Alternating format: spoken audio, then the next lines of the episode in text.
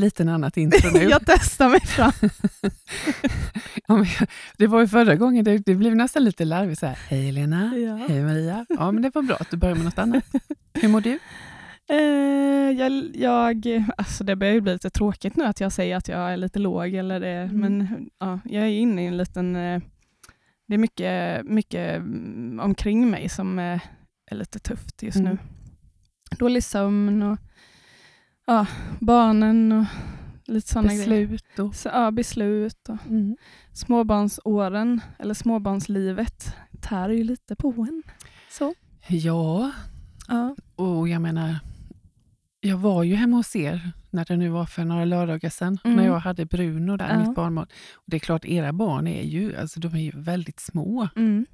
och väldigt tätt i ålder, så Ja. att jag förstår om du är trött. Ja. Hur mår du? Eh, jag mår bra. Mm. Ja, ja. Fint. Alldeles utmärkt. Ja. Mm, Bra. får man säga. Mm.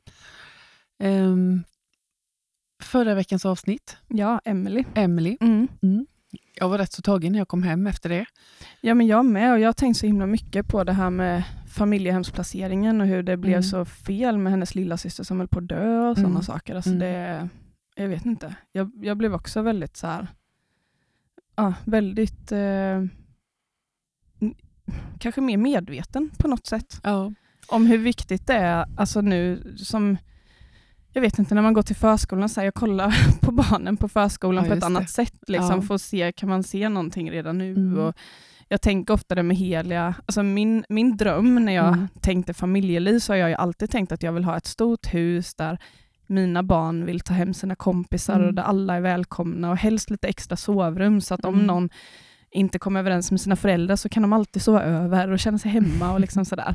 Jag, hade ju, jag, jag har ju två vänner som är ett tvillingpar eh, och deras föräldrar har alltid bjudit in. Mm. Det var alltid där vi var liksom, och hade fester och de hade alltid koll på oss och man fick alltid sova över. Och, ja, men man kunde vara precis som man var. Vi fick testa oss fram liksom, i, i hur vi skulle se ut och hur vi sminkade oss och klädde oss. Alltså allting. Ja. Det var aldrig något dömande alls. Man kände sig så trygg. Mm. Och jag vill verkligen vara den föräldern.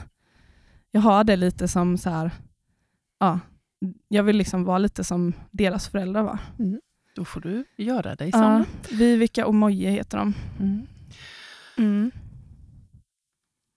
Jag, eh, jag tänkte, dels tänkte jag på det hon berättade när hon bodde i det här familjehemmet. Mm. Den här eh, äldre kvinnan som hon Ja. gick till varje dag efter skolan. Mm. När hon satt och virkade och så. Jag tänkte på det som den kvinnan sa till henne en dag. Att Mm. vill du ha ett bra liv så får du göra dig ett bra liv. Ja. För det är ingen som kommer gå och fixa det till dig. Och hur arg hon hade blivit just då. Mm. Men sen efter hennes suicidförsök där, att hon verkligen, det var, det var de orden som gjorde att hon liksom tog tag i. Och det är ju så sant. Ja, det det. Men sen tänker jag också, jag vet att jag sa det, att jag tycker det är så viktigt, det som hon pratade om, just det här, alltså att skolpersonal, alltså de som jobbar i skolan, får lyssna på henne och verkligen inte vända, liksom, alltså inte blunda, inte vända ryggen till, utan se det, Mm. det som händer. Liksom. Ja. Att skolan handlar ju inte bara om att förmedla kunskap, det är klart vi måste göra det, men, men det är ju så mycket annat också. Mm. Vilket men- faktiskt ju leder Ja. oss in lite på dagens eh, gäst som vi har här. Det var en, Det var en bra cliffhanger, Oskar. Ja, det får du medge. En bra segway. Ja, precis. eh, jag, jag har ju berättat det förut, att jag är ute och, och föreläser mycket om den organisatoriska och sociala arbetsmiljön. Och eh, en av delarna i den handlar ju om det här med kränkande särbehandling och arbetsplatsmobbning. Så Mm. det ämnet ligger mig väldigt varmt om hjärtat. Och då har jag ju en som, eh, vad ska vi säga, som följer med mig runt om i Sverige. Ibland brukar jag säga det till, till dig Oskar, så här, "Oj, idag ska du till Mullsjö, bara så att du vet. Alltså du är ju inte med mig fysiskt. Men eh, ja, de bilderna som jag har med mig när jag föreläser är bland annat kort på en del familjemedlemmar som vi har arrangerat lite. Mm. Och vi har ju en oerhört stark bild på dig, tycker jag. Mm. Eh, när vi skulle ha en bild som symboliserar det här med kränkning och mobbning så, så beskrev jag lite vad jag ville ha för typ av bild. Och då tog du en av de här rollerna eh, självmant direkt, kommer jag ihåg, och du hade långt svart hår då. Mm. Eh, och du ställde dig ner och liksom böjde dig ner så här och sen så står det två stycken och pekar på dig liksom och skrattar åt dig så här. Och det är så, alltså varenda gång jag visar den bilden så brukar jag alltid säga det eh, till de som lyssnar på mig när jag föreläser. Att jag vet vad du, eller jag vet vad han säger, jag vet vad han känner och jag vet vad han tänker när han står där när vi tar de här korten. För det där är min yngsta son, Oscar Flanagan. Mm. Och han var utsatt för mobbning från när han var sex år till han slutade nian. Och så brukar jag också säga, och han har godkänt att jag får prata med honom om honom. Och han vet att han är Mullsjö idag, brukar jag säga och skoja lite. Men nu är du här idag, Mm. Det. fysiskt istället. Och jag frågade dig ganska tidigt när vi började podda, du och jag i höstas, eller sent förra sommaren var det väl, Ja. om du ville vara med. Eh, för vi pratar ju sorg. Eh, och, och, och jag tänker att att bli utsatt för mobbning, antingen om man är vuxen eh, på arbetet, men som du blev när du var barn, att det är så otroligt omfattande, att det omfattar så många olika förluster, eh, tänker jag. Mm. Mm. Och att vi ville ha med just det ämnet och så att det fick bli du. Det känns lite konstigt, Oskar, eller hur? Ja, det känns Mm. lite märkligt. Eh, Mm. Känner att det sticker lite i kroppen. Det sticker, det sticker lite i min kropp också, känner jag. Det sticker lite i mina såna, här, ehm, eh, tårmuskler, känner jag nu. Ja. Mm. Men vi får ta oss igenom det här helt enkelt. Vi har ju pratat mycket om det hemma, det kan man ju inte säga annat. Men aldrig så här strukturerat och så. Nej, det, det kan man inte säga. Det är, inte, det är inte som att det blir, eh, nu sätter vi oss ner och ska prata om det här, utan det brukar ju mest komma naturligt. Antingen att jag Ja. har varit väldigt ledsen för saker som har hänt eller att du frågar mig någonting för att du är ledsen eller Ja, och jag tror också, då kommer vi använda en del sådana här sorgbearbetningsord, Mm. men vi, det finns något som heter energifrigörande beteenden. Alltså en beteende som man lägger sig till med för att lindra smärtan i hjärtat. Och där tror jag både du under alla de här åren att ett sådant beteende vi hade, det var att försöka undvika att prata om det. mm. För det smärtade så fruktansvärt, så vi försökte göra andra saker tror jag. Ehm, ja. Men. Oscar Flanagan, Mm. 28 år, berätta lite. Kan du berätta lite vem du är och vad du gör och, och så? Ja, eh, att, eh, jag är ganska dålig på att presentera mig själv. Jag har liksom reflekterat över när man så skriver personliga brev och sånt. Men jag är 28 år gammal, ganska nyexad socionom. Jobbar på socialtjänsten i Nässjö eh, som barnuppföljare på familjehemsenheten. Ja, så det är ju, när ni pratar om familjehem där så blir jag lite det, kan väl, det rycker väl lite i mig med då, blir det lite så Mm. här, det blir jobbigt. Det, jag berättade detta för eh, den här gästen vi hade, Mm. jag vet inte om du har lyssnat på det, men det var en kvinna som var här förra avsnittet. Hon hette Emily. Ja, du hörde ju lite. Mm. Så jag berättade att du hade det jobbet och hon blev så här, vilket viktigt jobb. Mm. Mm. Och så det fanns inga sådana när jag sa- var i Nej. familjehem, Nej. sa hon. Nej, men så det gör ju jag. Och, Mm. ja. Jag ska bara flika in att när du tog examen, Ja. Då hade du en väldigt, väldigt stolt mamma. Mm. Ja, det, jag hade en ganska stolt eh, familj då. All, de jublade Ja. väldigt högt när jag gick upp på scenen. ja. Nej men alltså du är lös Maria, du var så stolt. Ja. Jag vet vi pratade om det i podden också Ja. då när det var det, att det var ju liksom så stort och så häftigt. Mm. Ja. Nej, men jag vet ju resan dit. Ja. Eh, alltså så, och sen vet jag ju också, alltså du har ju ditt varför väldigt starkt med dig. Mm. ja, Ehm, så är det. mm. Så Det är ju anledningen till att jag vill jobba med människor, är ju för att jag blev utsatt när jag var yngre. Så det är ett orimligt mål, men jag vill inte att någon annan ska känna så som jag kände. Eh, det gör ju folk, men eh, Det är Där- ditt sätt att ge tillbaka, låter det som. ja. Mm. Och där kommer vi in lite så som vi har pratat innan om att här, när man har blivit drabbad av oavsett vad det är, att, att det finns de människorna som väljer att göra någonting av Mm. det. Alltså så som både du och jag har gjort Maria Absolut. och även du nu. Mm. Alltså det är ju ändå häftigt tycker jag. Mm.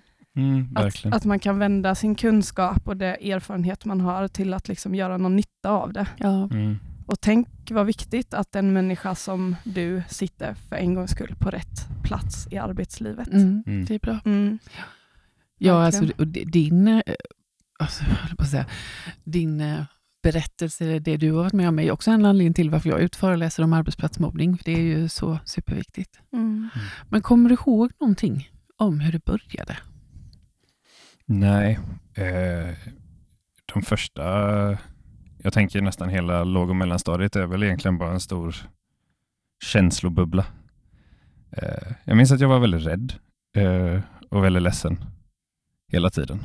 Eh, jag har så här fragment Mm. av minnen, men uh, inga, så, inga så specifika saker.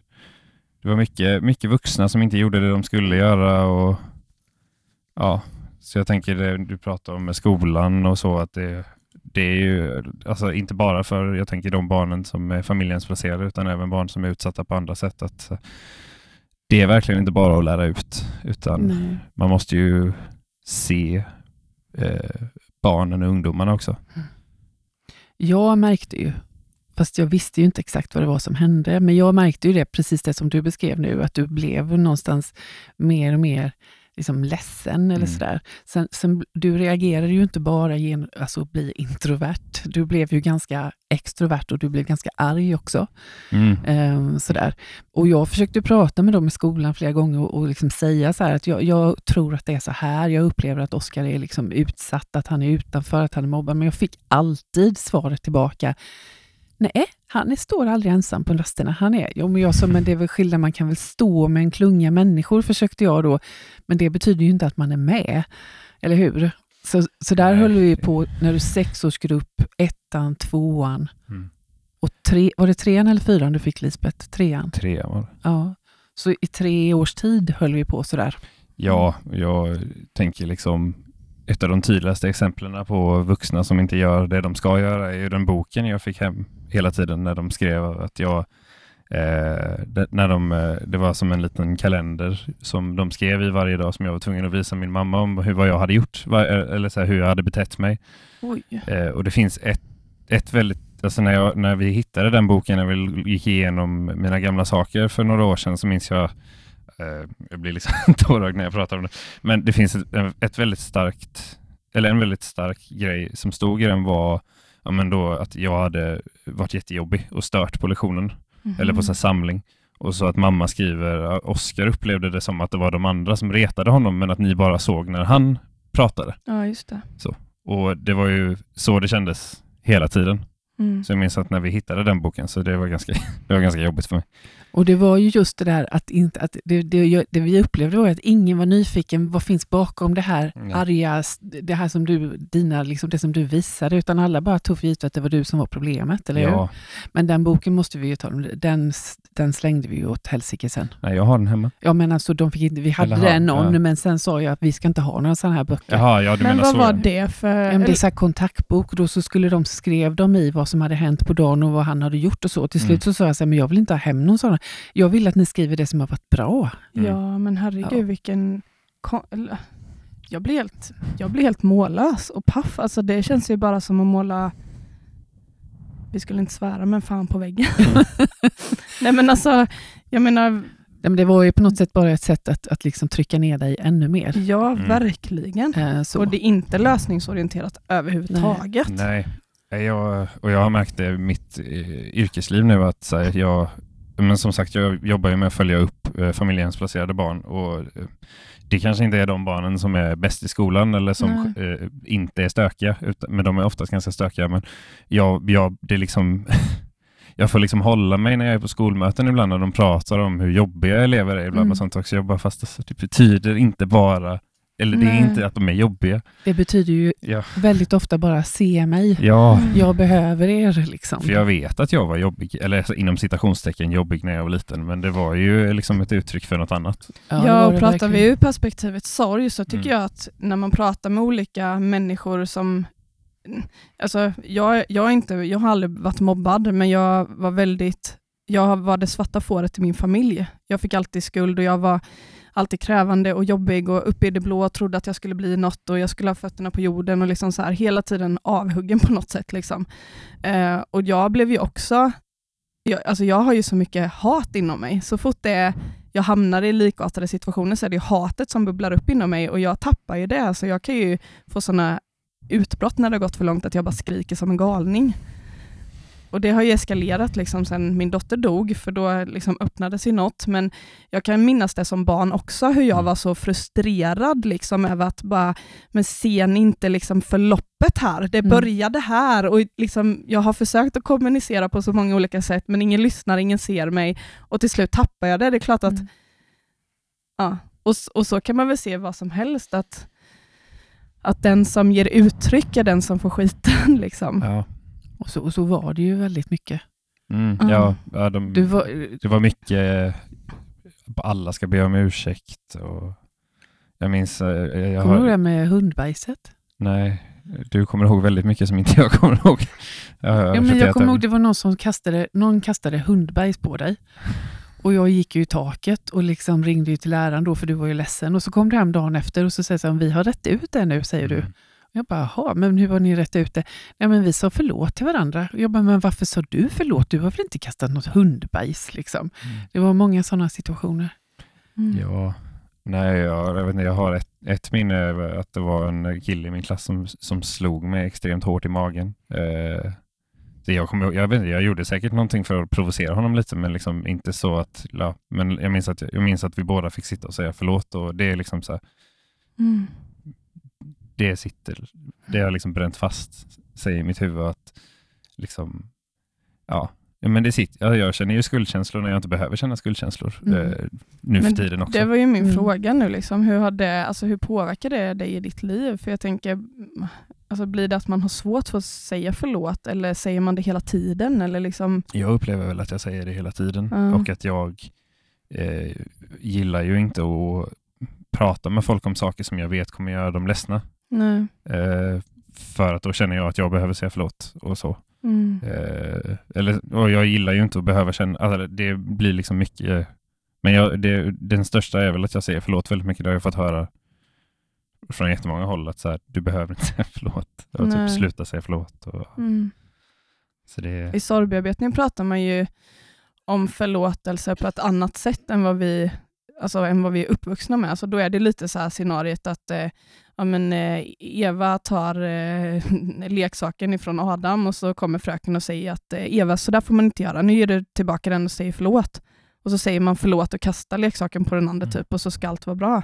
Medan Adam sitter där med massa olika känslor. Så är vi ju upplärda att man Mm. gör Mm. typ. Och det är lite så du har blivit tvungen att göra också.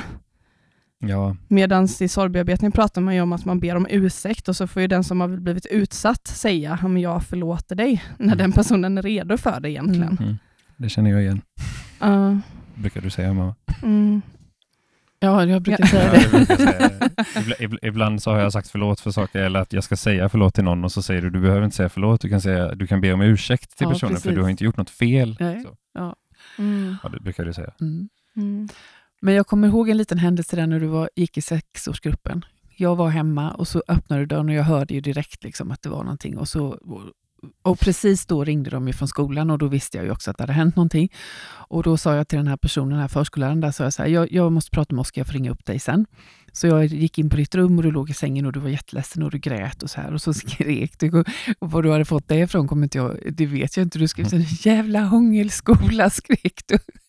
Eh, och, så, och du var jätteledsen och jag försökte få ur det och till slut, kom jag ihåg, så, så bara liksom bubblade ur dig så säger du så här, det är ingen som tycker om mig, sa du. mm. Och då menade du också de vuxna. Mm. Och då gick jag ut och så ringde jag upp den här förskolläraren och så sa jag så här, nu har jag pratat med Oskar och det här kommer bli jättejobbigt för dig, sa jag. Och så berättade jag vad du hade sagt. Och jag kommer ihåg hennes reaktion, för hon blev så här, oj då, sa hon. Mm. Så eh, det, var, det började ju redan som sexåring. Sen höll det ju på där. Och jag fick ingen liksom sådär. Sen kom jag ihåg min kusin Thomas, vet när de flyttade ner. Mm. Det var när ni började trean, då fick du en ny lärare. Så var jag hemma en dag, för jag vet inte varför jag var hemma den dagen, men han hade skjutsat någonstans. Han hade i alla fall sett på skolgården Jag tror han hur... skjutsade oss till skolan. Ja, och han såg då innan han åkte därifrån hur det kom flera stycken och bara jagade dig. Och liksom så, här. så han sätter sig i bilen, åker hem och kommer in till mig och bara säger så här, Oskar är ute, så du måste till skolan nu. Och jag liksom bara, jag kommer ihåg att jag var helt dyngsur i håret, bara satt mig i bilen, bara åkte till skolan direkt, bara ryckte upp klassrumsdörren och så pratade med Lisbeth som vi nämner Mm. vid namn, för hon är ju den som räddade dig på mellanstadiet kan man säga. Eh, och ryckte upp dörren och bara liksom så här. Och jag vet också att samma dag, den eftermiddagen, hade de konferens på skolan när hon ställde sig upp och sa Oskar är mobbad. Varför har ingen gjort något? Det kanske Mm. inte var exakt ordagrant, men hon Mm. reagerade ju för ingen hade gjort något. Och, för jag vet ju att min mamma satt med i det konferensrummet också, för hon jobbade på den skolan. Mm. Men eh, Men där blev det en liten, liten vändning i alla fall, för du fick en person som trodde på dig, tänker jag. Även om det Mm. var en liten, liten vändning. Ja. Så var det ju verkligen. Mm.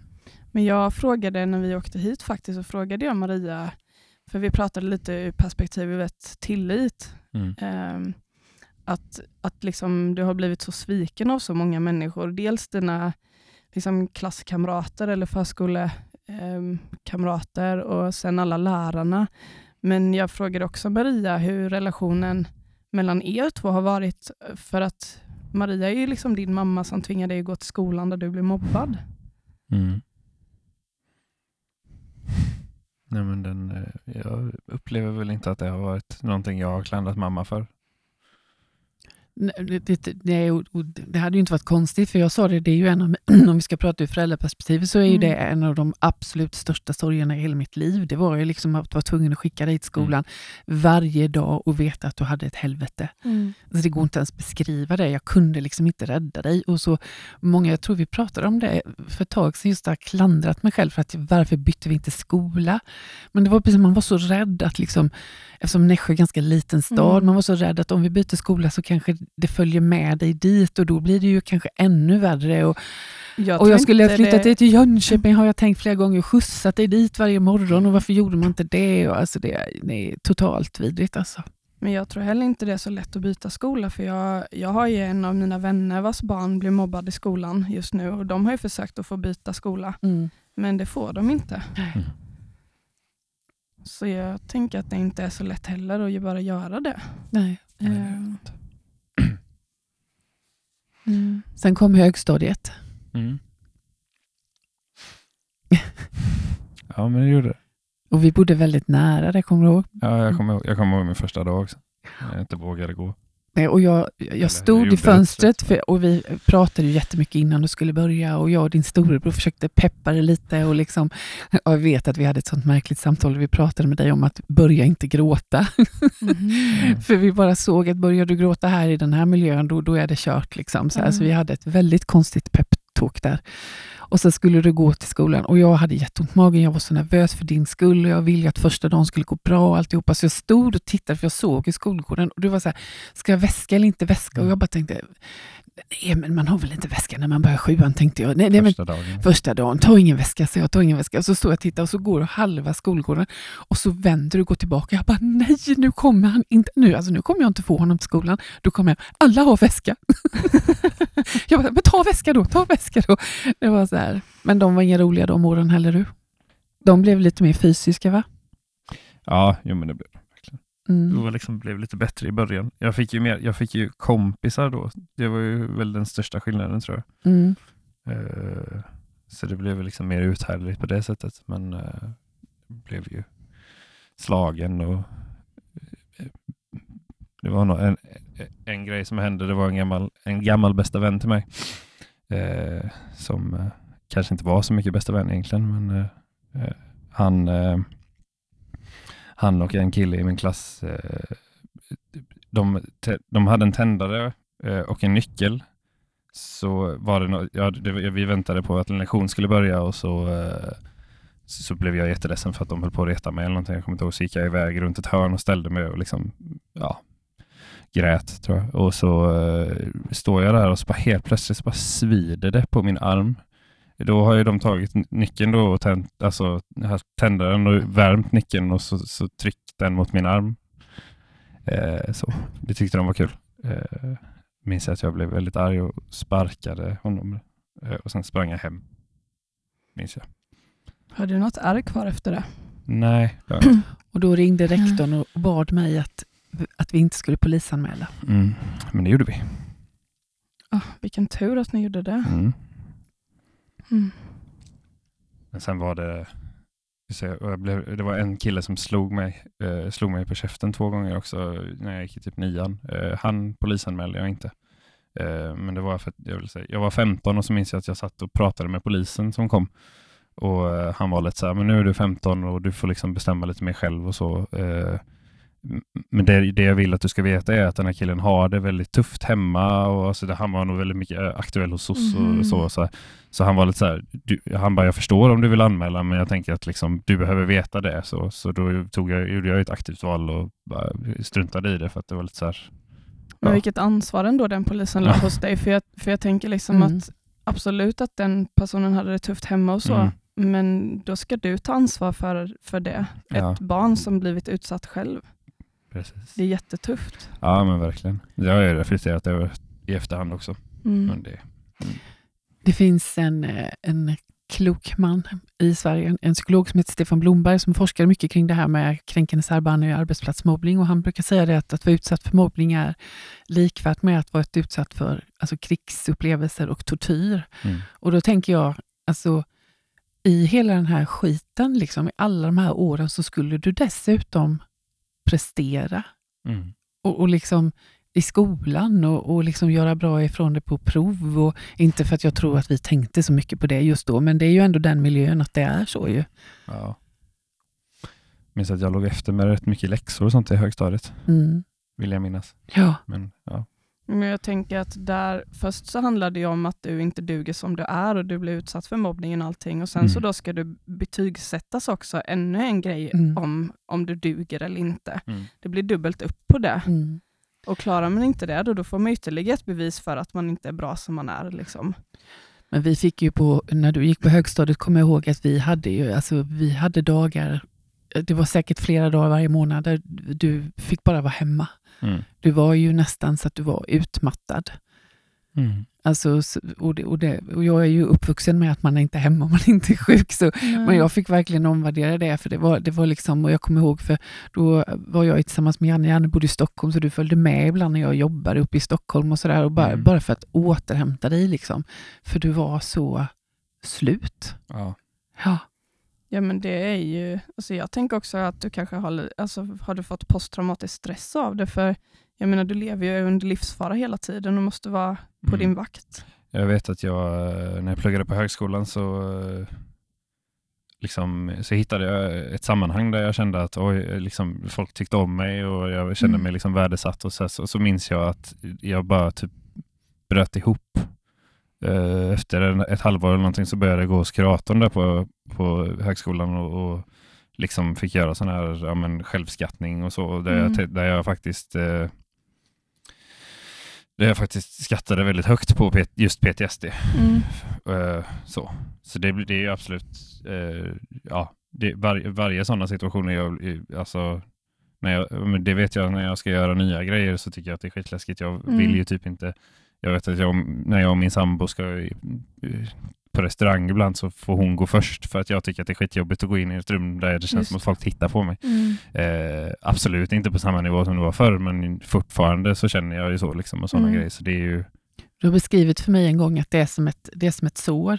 Mm. Och, och det, är liksom, det, det är inte läkt, men det är som en liten skorpa på det. Men det räcker att någon tittar på det på exakt det sättet, eller att det är någonting som påminner om det, så är det som att det bara, liksom, det bara liksom blommar upp direkt. Mm. Liksom, och du kan inte ens kontrollera det. Nej. Men jag tänker, hur känns det för dig att sitta här idag och berätta om det här när jag sitter här? För vi har ju aldrig träffats innan. Jag, eh, jag skulle vilja säga att jag äger min historia lite. Jag tycker inte att det är så jobbigt att prata om det. Eller jag tycker det är jättejobbigt, men jag har inga problem att prata om det eh, så. Det, jag, Alltså jag fick gåshud när du sa det och jag bara kände så här, wow, alltså jag blev så glad. jag vet att jag... Oj, jag ska slå till mig själv. Jag, jag, eh, jag, minns att jag på gymnasiet så skulle vi hålla, jag tror det var nationella proven i tvåan eller trean, så skulle vi hålla ett, ett tal eh, där det var min relation till... punkt, punkt, punkt. Eh, och jag, jag minns att jag inte hade någon aning om vad, vi skulle, eller vad jag skulle prata om och så visste jag att du och jag pratade lite mamma och så hjälpte du mig och så sa du, men ska du inte hålla ett tal där liksom min relation till lycka Mm. Typ. Eh, så pratade jag om, om mobbingen och allt. Och så minns jag att jag eh, avslutade det hela med att vara lite så här, eh, nu kanske ni tror, jag kommer ihåg det här jättetydligt i mitt huvud, att jag stod framför klassen. Eh, min, min, det var liksom det värsta jag visste också, men jag stod, nu kanske ni tror att jag är väldigt bitter över allt det här och att det har gjort så att jag liksom hatar världen, men eh, det, det är jag inte, utan det har gjort så att jag är här och på något sätt så är jag väldigt tacksam över att det har hänt. Liksom. För det, jag kanske hade kunnat vara en av de som mobbade, det vet jag inte. Mm. Jag är ganska glad med, över den personen jag är idag. Mm. Eh, Vi kan ju berätta det att när du slutade nian, Mm. ja just nu kom jag på det också, när du började nian, kommer du ihåg det? För, för du har ju haft musiken i ditt liv också. Ja, jo. Och det- den blev ju större och större på högstadiet och sådär. Och eh, då vet jag när du började eh, nian så sa du så här, ja, när, jag slutar, när jag slutar nian då ska jag, jag ska fan sjunga i kyrkan. Och, och då Mm. skulle, ville du sjunga Don't look back in anger. Mm. Ja, Ja, Oasis är det va? Ja, det är Oasis. Och då vet jag att jag sa till dig så här, gör du det, då åker vi till London dagen efter. Liksom, så här. Och du gjorde det. Det, var, det var ett av de starkaste grejerna i hela, ja, det var så häftigt alltså. Och hela kyrkan bara jublade och du, ja, du gjorde det Oskar. Mm. Men du valde ju också att börja gymnasiet i Jönköping och Ja, lämna för alla för att komma bort och du började på musikprogrammet ju. Mm. Och där har jag sånt jättestarkt minne med i januari, termin två, när du kom hem en dag så sa du så här, jag börjar faktiskt tro att det är sant nu. Och jag bara, vadå? Vad, vadå är sant? Men jag börjar faktiskt tro att det är sant att mina klasskompisar, de, de tycker om mig lite. Mm. Då fattade Mm. jag alltså hur illa det här hade varit. Liksom. Mm. Men vad, vad har det här gjort med dig då Maria? För jag tänker som vi pratade om innan det här att du, du liksom, man älskar ju sina barn och man vill ju inte att de ska bli utsatta. Och så är Nej, men den här det, det, maktlösheten. det, det, är liksom, det är bland det värsta som man är med om. Alltså man för, det, är upp till en viss ålder så kan man ju ändå agera. Mm. Alltså jag kommer ihåg en, en gång när du gick, du var yngre då, och jag hörde hur du skrek. Jag var utomhus eh, och då var det två stycken kompisar som hade med sig bandyklubbor. De slog dig på smalbenen på vägen hem. Och jag visste vem det var. Eh, och du vet, liksom, man reagerar som en lejoninna. Så jag åkte hem till den ena killen. Då var de båda två där. Jag bara gapade på dem, skällde ut dem efter noter. Samma kväll tror jag det var, eller samma vecka, skulle vara det någon sån här vårfest eller något i skolan. Då kom en av deras mammor fram till mig. Mm. Jag och talade om hur upprörd hans, hennes son hade varit för att jag hade kommit hit och skrikit på dem. Och du vet så här.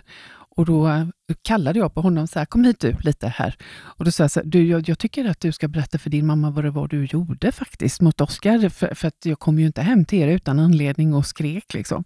Så då, gjorde, då fick han göra det och den mamman skämdes. Men det jag ville med detta var att upp till en viss ålder så kunde man ju ändå göra någonting. Mm. Ni Mm. vet, man, man vill göra någonting. Inte för att det hjälpte att jag åkte hem och skällde ut de barnen, men jag kunde åtminstone liksom, ta det i försvar. Mm. Men det, det var liksom när du gick över skolgården, när du började sjuan, då var den makten borta liksom någonstans. Man, nej, det är vidrigt. Mm. Alltså det var som att skicka sitt eget barn till helvetet varenda dag. Mm. Varenda dag liksom. Men fick du, alltså, tog du någon hjälp och stöd? Ja, ja, ja. Det Alltså- hade jag. Under alla de här åren Ja. har jag gått och, på samtal och liksom Mm. fått mycket stöd och så. Sen gjorde vi ju mycket tillsammans, du och jag. Mm. Sådär, vi liksom... Du var ju med mig i Stockholm mycket och sådär. Vi försökte göra liksom... Vi försökte göra det så bra som möjligt för dig hemma. Och sådär. Och det, Mm. Det har jag nog aldrig reflekterat över att vi gjorde så mycket för att jag skulle slippa vara hemma. Eller så här, slippa vara hemma. Men, Ja. ja.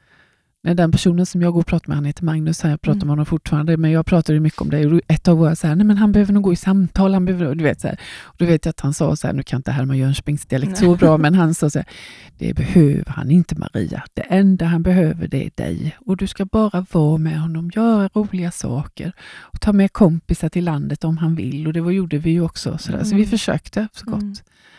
Men det var, det var som att se sitt eget barn bara brytas ner bit för bit för Mm. bit. Men du hade en liten, liten fighter i dig i alla fall. Du var ju rätt uppkäftig. Kommer du ihåg det när de ville att du skulle skriva så små bokstäver? Vers, versal, Jag kommer inte ihåg det här. Men Nej, vad heter de? Versaler är de stora gemena. De, Ja. Mm.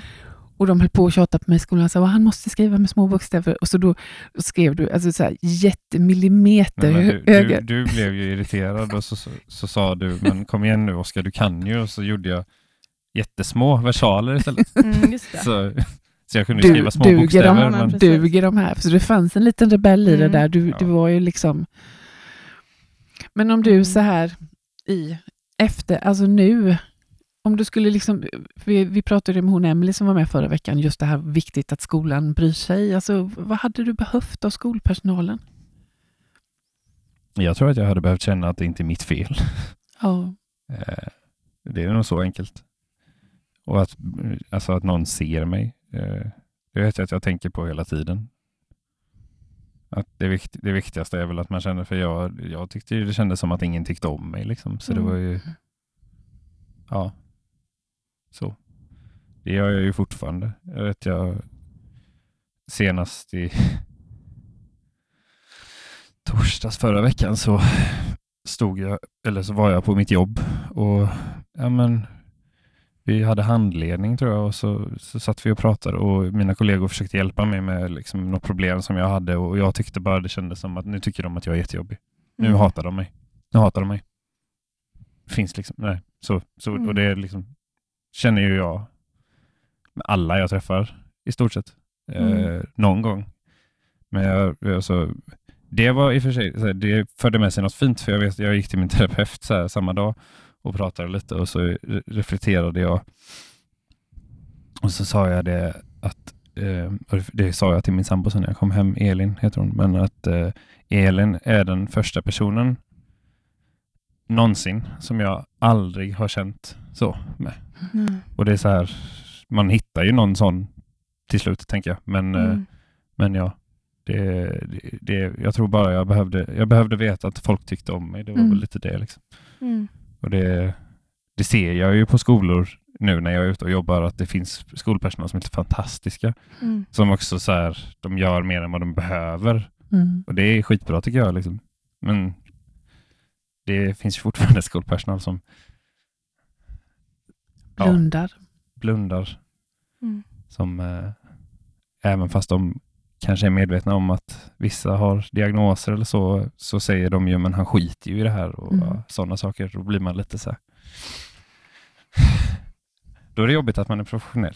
Ja, Då nej, vill men, man skrika. nej, men jag tänker det var ju så mycket andra saker, på tal om energifrigörande beteende. Liksom. Alltså, jag, jag mådde ju så dåligt, du mådde ju så dåligt. Jag menar, det var ju liksom pizza, Mm. eller hur? Godis kunde Mm. man ju också trösta sig med lite, det, vilket ja. gjorde ju att du gick upp i vikt en hel del också. Ja. Mm. Eh, Och det tog du ju tag i sen med råge, men det gjorde du också. Och sen tänker jag, du har ju en, en bror, Jonathan, som jag har pratat om här i podden. Han utvecklade ju också väldigt svår epilepsi under liksom mittenåren där på något sätt, där jag var ju inte heller liksom hundra. Sen skilde sig ju dina föräldrar, så det var ju mycket andra saker som hände också. Mm.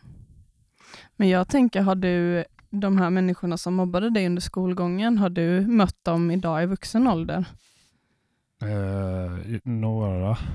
Eh, eller jag har mött de, de två personerna som eh, utsatte mig värst, Mm. tror jag. Eh, den ena, han som slog mig på käften två gånger. Och sen eh, det han som brände mig med nyckeln som också var min, han var min bästa kompis när vi var åtta och sen så Mm. förrådde han väl mig så. Mm. Eh, de, de har jag mött och han då som brände mig med nyckeln, han skrev till mig för typ sju, åtta år sedan eller någonting och liksom bad jättemycket om ursäkt och Mm. så förklarade att det berodde ju bara på grupptryck och, och så jag liksom jag tror jag skrev att det gör det inte, det gör det inte okej men jag förstår, alltså jag förstår att du inte kunde göra mer liksom, eller Mm. så. Det, och, och sen han som slog mig på käften eh, träffade jag någon gång, jag tror min kusin tog studenten och han bara kom fram och kramade mig och frågade hur jag mådde och sådär. Och, och jag minns att så här, jag, var, jag pratade med dig mamma lite efter det och var så här, typ, jaha, han bara låtsas som ingenting. Och, och du sa det att men han sökte verkligen ögonkontakt med dig så det var nog hans sätt att liksom, så här, han kunde nog inte mer. Ja. liksom. Nej, precis. Men- så. Mm. Så det har jag ju, Jag var på ett företag i år sedan och pratade om eh, det här då. Där jag pratade bland annat om den tysta massan. Mm. Alltså den största gruppen av människor som kan förändra den sociala arbetsmiljön och, Ja. och sådär genom att inte vara tysta utan att visa att man ser eller sådär. Och pratade ganska mycket om det och det, brukar ju, det har ju du sagt till mig också. Det, det värsta var inte slagen, det värsta var inte ens den där nyckeln utan det var liksom alla de som såg Mm. och alla de som Mm. Alltså som såg och märkte både vuxna och barn men som inte kom fram och sa någonting liksom, utan bara lät det vara. Mm. Och just den här gången så var det faktiskt en, eh, ett, en kille på det här företaget som kom fram till mig sen i en paus och sa att eh, jag gick i Oskars klass och jag Mm. tillhörde den tysta massan, sa han. Mm. Wow. Ja, Mm. det var liksom... Men det, det får mig att tänka på det här återigen när vi, när vi pratar liksom om hur man ska bemöta människor i olika situationer Mm. eller känslotillstånd. Att det, är ju liksom, det är ju samma summa vi kommer fram till varenda gång. Ja. Det är ju att man inte bara ska ignorera utan alltid se människor. Mm. Det spelar ingen roll om det är att ett barn blir mobbat eller som i Emelies fall att, att man blir, lever i misär eller att eh, som i mitt fall att jag förlorade min dotter Mm. eller som i ditt fall att Jonathan föddes Mm. med funktionsnedsättning eller när du skilde dig. Mm. Eller, det spelar ju ingen roll. Nej. Summan som alla säger efterhand är ju vad hade du behövt? Mm. Att någon såg mig, Mm. att någon Ja. ställde frågan, att något, någon fanns där, att jag bara Precis. skulle duga som jag var, bli älskad. Alltså, vi landar ju där varje gång. Ja. Jo, men så är det ju.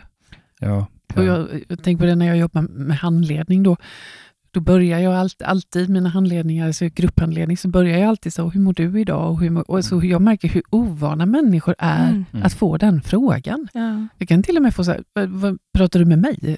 Ska, vill, vill du veta hur jag mår? Så Mm. kan en del reagera, Mm. vilket är ju bara ett, ja, Ja. Mm. Ja. Men var befinner du dig idag? Du sa innan att du äger din historia nu och Mm. Du har liksom tagit eh, examen och börjat nytt jobb och du har en sambo du lever med. Var, liksom, var befinner du dig idag? Eh, Jag, jag befinner mig på en bra plats. Vi ska gifta oss i augusti ska vi göra och så. Så det är ju... Jag, brukar, jag vet att jag pratade med min terapeut om, om lilla Oscar Mm. någon gång och så frågade hon liksom eh, vad skulle du vilja säga till lilla Oscar om du, om du kunde liksom. Och, så, och då sa jag väl egentligen bara att jag, skulle vilja krama honom och säga att allting blir okej. Mm. och det är ju så fint för vi, när man är vuxen kan man ju faktiskt ta hand om den lilla Oskar. Ja. Mm. Jag kan ta hand om den lilla Maria och det om lilla Helena. Det kan Mm. man faktiskt. Det är lite fint. Mm. Mm. Så det är, väl, det är väl där jag befinner mig. Men eh, tack Oskar. Tack. Det här var rätt eh, maffigt Ja, känslomässigt ni har kände delat jag. med jättemycket. Jag tycker det märks, men när ni pratar, sen, de som lyssnar ser ju inte hur ni Nej. sitter eller vad ni gör, men jag ser ju det och det märks tydligt liksom när det förändras, när man Mm. pratar om något jobbigt eller som Mm. när du sa att du ägde din historia, du liksom växte hela du. Alltså Det var Mm. så häftigt att se. Men Mm. jag tycker att vi ska lämna, nämna Lisbeth en liten, liten, liten extra i slutet här. Mm. Lisbeth som blev din lärare i trean, fyran, femman, sexan var det nog om vi kommer ihåg Tre, det. fyra. Trean, fyran. Mm. Eh, och jag träffar ju henne ibland på stan och det var inte så länge sedan jag träffade henne i blomsteraffär här. Och då hade hon hört någon intervju på Ja, Jönköpings spelade radio. Ja, ni, live spel, på radio. ja, ni spelade live på radion. Eh, så där hade hon lyssnat och sådär. Vi har Mm. pratat många gånger om att du ska ta kontakt med henne. Gå och Mm. fika med henne, du får nog göra det. Ja. För hon var den räddande Lisbeth Engen. Mm. Ja. Mm. Och tänk då, så som vi pratade om också, att den här tanten hjäl- hjälpte Emelie, att så hade behövts Ja. bara en endaste människa. Ja, precis. En Mm. människa. Mm. Så alla ni som lyssnar nu, se till att ni är den människan för någon. Ja, Mm. för någon. Ja. Och jag tänker på som vi, Emily sa det förra veckan, det behövs inte så mycket. Nej. Det behövs lite och det var ju det jag berättade också förra Mm. veckan, avsnitt där jag var på ett företag, det var sa de flera gånger under dagen, det behövs så lite för att det ska betyda så mycket. Ja. Och då pratade vi om det här med att bli sedd och lyssnad på och sånt. Mm. Wow. Tack Oskar. Ja, tack så jättemycket Oskar. Tack.